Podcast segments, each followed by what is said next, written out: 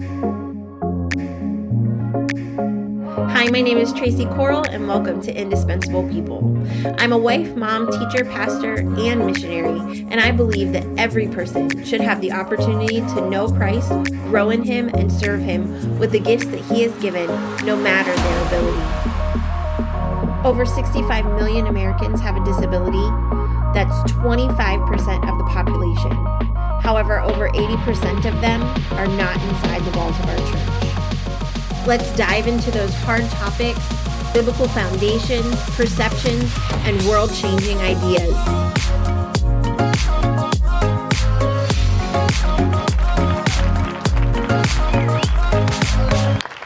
Welcome to Indispensable People. And today we're going to talk about how they got that guy through the roof. You know what I'm talking about.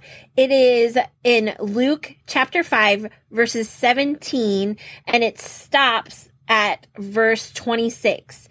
And it is the greatest story of some amazing friends who just did what needed to be done. And it says, one day while Jesus was teaching, some Pharisees and teachers of the religious law were sitting nearby. In parentheses, it says, it seemed that these men showed up from every village in all of Galilee and Judea, as well as from Jerusalem. And the Lord's healing power was strongly with Jesus. Some men came carrying a paralyzed man on a sleeping mat. They tried to take him inside to Jesus, but they couldn't reach him because of the crowd. So they went up to the roof, they took off some of the tiles, then they lowered the sick man on his mat down into the crowd right in front of Jesus. Seeing their faith, Jesus said to the man, Young man, your sins are forgiven. But the Pharisees and teachers of the religious law said to themselves, Who does he think he is? That's a blasphemy. Only God can forgive sins. Jesus knew what they were thinking, so he asked them, Why do you question this in your hearts? Is it easier to say your sins are forgiven or stand up and walk? So I will prove to you that the Son of Man has the authority on earth to forgive sins. Then Jesus turned to the paralyzed man and said, Stand up, pick up your mat, and go home.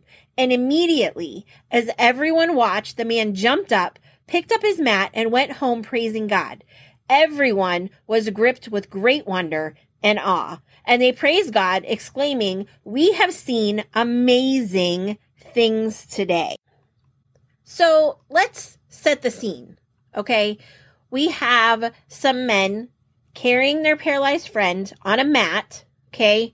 It's not like a stretcher or it's probably kind of flimsy and they have an urgency within them. Okay. They are patience, let's say, is probably not going to be one of their biggest character traits at the moment. Okay.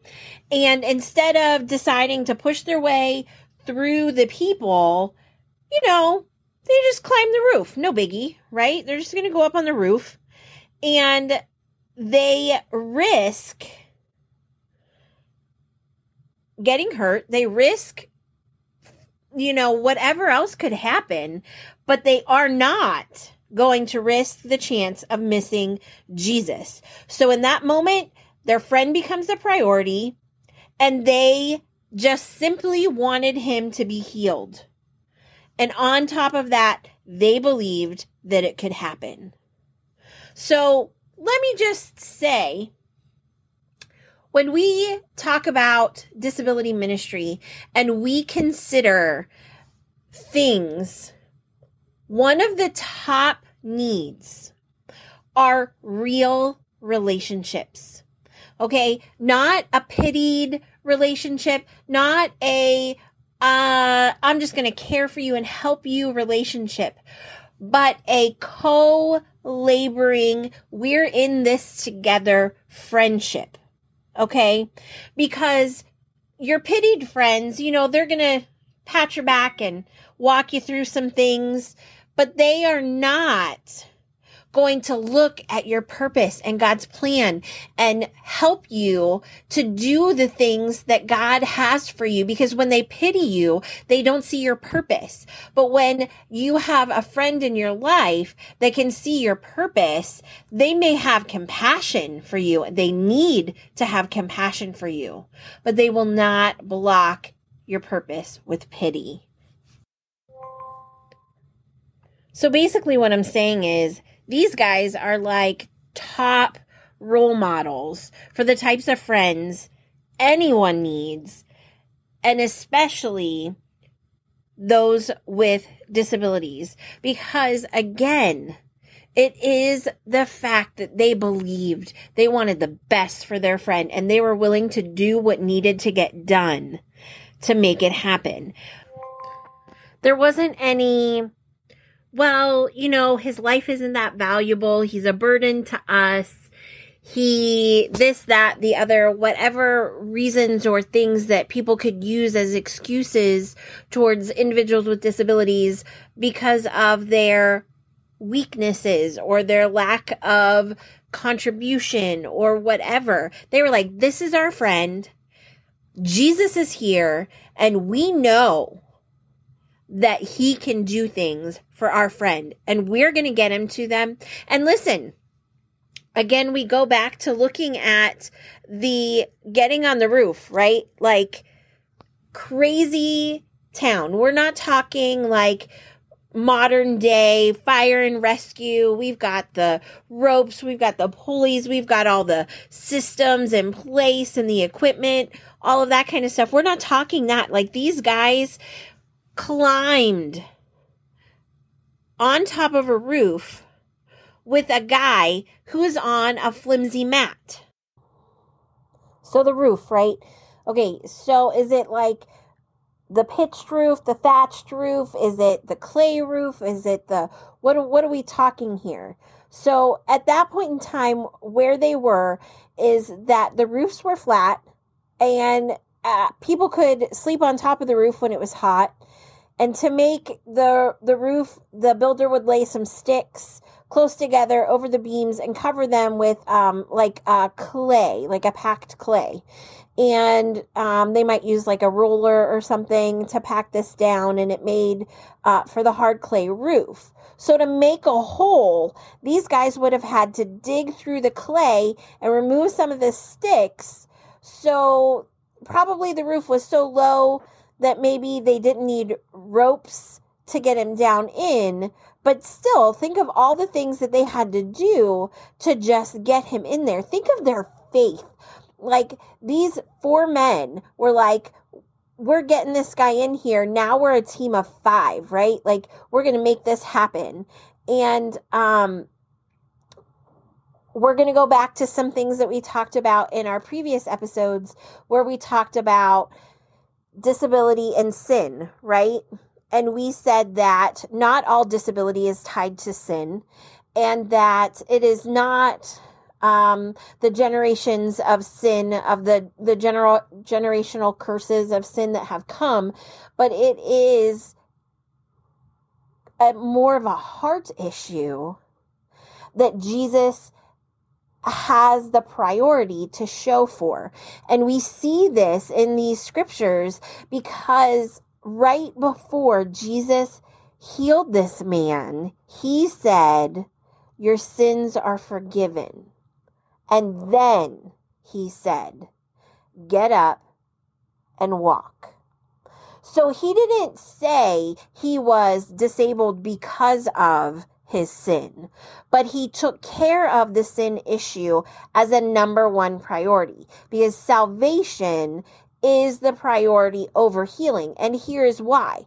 Listen, someone can be healed and not saved. And that means if they are healed and not saved, they are still not going to heaven.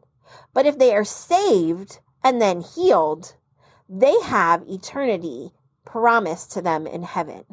And so Jesus made not only the opportunity for this man to be in heaven for eternity with him, but he also gave him healing on earth. So, can you imagine those friends? Can you imagine them watching their friend go through this? The faith that it took them to get through that roof, to lower him down, to believe that Jesus could heal their friend. That now their friend doesn't have just the healing, but they have the they have the promise of eternity. And so we can go through the whole story and talk about the Pharisees and their reaction and all of the craziness that happens. But let's go on and talk about the importance of these friends. The importance of the people that come around you, that surround you. And so I'm going to share with you a little bit about um, a couple different individuals that I have met along the way that, um, let me just tell you, because they had the right people around them, they were able to fulfill their purposes for God in the moments that He was calling them to it. And so I have a great friend who um, she has some learning disabilities and there's some other honestly i don't even know all of her diagnoses i just know that um, disability is involved and she does have assistance to live but she attends our church. She has attended some of our events and things in the past and she's participated in some of our outreach events at our church one of them being a coffee and a prayer. And Coffee and a Prayer is literally a drive through event where a car drives through, they get a coffee on their way to work in the morning or wherever they're heading off to, and then they get um, time of prayer. So they can request specific prayer or we could just pray over them, whatever they feel most comfortable doing. And so um, the one day, this particular lady, she's there, she's she's serving, she's bringing the coffee, and she's praying over people. And another one of the ladies on the team were they were partnered up with her and she said i just went behind her and i went to go support her if she needed anything. And she said and she was just praying and she was praying in the spirit and she god was moving within her and she said so i just stepped back and i just let her do her thing and that is someone who was like, Hey, listen, I am here for you if you need me, but was able to recognize the gifts that was in that and then released her to be able to do that and to serve God. That is a friend. In another case, I have a friend that I have worked with. Um, at one point, she was my student. Now we are working together, both hired by the same school. And um, I love her heart for children. She just has the sweetest heart. She is able to pick up on their emotions and notice when something might be bothering a student and really be able to zone in and encourage them in those times. And um, she has um, autism, epilepsy. There's some other things going on in the world there. And she just could be looked at if someone kind of made a quick assessment, they may just think that the role in which she plays as a teacher's aide and um, she serves in our childcare at our church, they may initially think, mm, I don't know that she should serve in that capacity. But if you just watch her and how she just ministers to those kids, listens to them, just really takes the time to spend with them, enjoys playing with them, just gives them her full focus. And she just has this quiet, humble spirit that God has given her that just impacts a room. But again, if someone would have just looked at her and maybe made a quick assessment, they would have taken that away from her. However, giving her the opportunities to develop her gifts, see where she blossoms and where God wants her and where she's called to, and getting to know that gifting in her and then cultivating it that is being co laborers in Christ. That is working together to fulfill those things. Now, listen, I know this story is about God healing this man who was paralyzed. But the real, the backstory, the, there, there are so many layers that can be peeled through this story is you have the the friends, you have the the opportunity to be saved, to be forgiven, to then be healed. And then you have the Pharisees. There's just so many parts of this uh, story to unpack but it really just inspires me when I focus on those friends and those men who sacrifice to do something that, listen, everybody else is going, what are you crazy people doing? Are you serious? Now, don't get me wrong. They're going through a crowd of people who are getting in to see Jesus in whatever way they could too. But the fact that they climbed the roof, they dug the hole, they lowered him through when we walk side by side with people, when we support who God has created them to be, when we believe and have faith in a God who gifts his people to do his work, and we see that and we believe it in others, God can do incredible things. And I've seen it I believe it. I've seen both sides. I've seen the sides where people downplay or just downright shut someone down because they think you don't know what you're doing. You don't have that. Don't you see this disability that you have? But we can be the friends who are not that. We can be the friends just like the man who was surrounded by the four guys. We can be those four guys ready to climb the roof break it down, and get down in. So I encourage you to be one of those friends, to be willing to walk that path with someone who just needs someone to believe in them, who needs someone to walk alongside of them, to be that encourager. That is what the body of Christ is called to be. That is why when Jesus sent the disciples out and he sent the people out, he didn't send them out alone. He sent them in pairs. He sent them together. Why? Because we're better together. We're stronger together. And that's what these guys did. Do I know everything about disability ministry? Do I have all the answers? Have I done everything perfectly? I have absolutely not. But we are going to continue this conversation so that people of all abilities can have the opportunity to know Christ, grow in Him, and serve Him with the gifts that He has given them. Join us next time when we talk about things people say.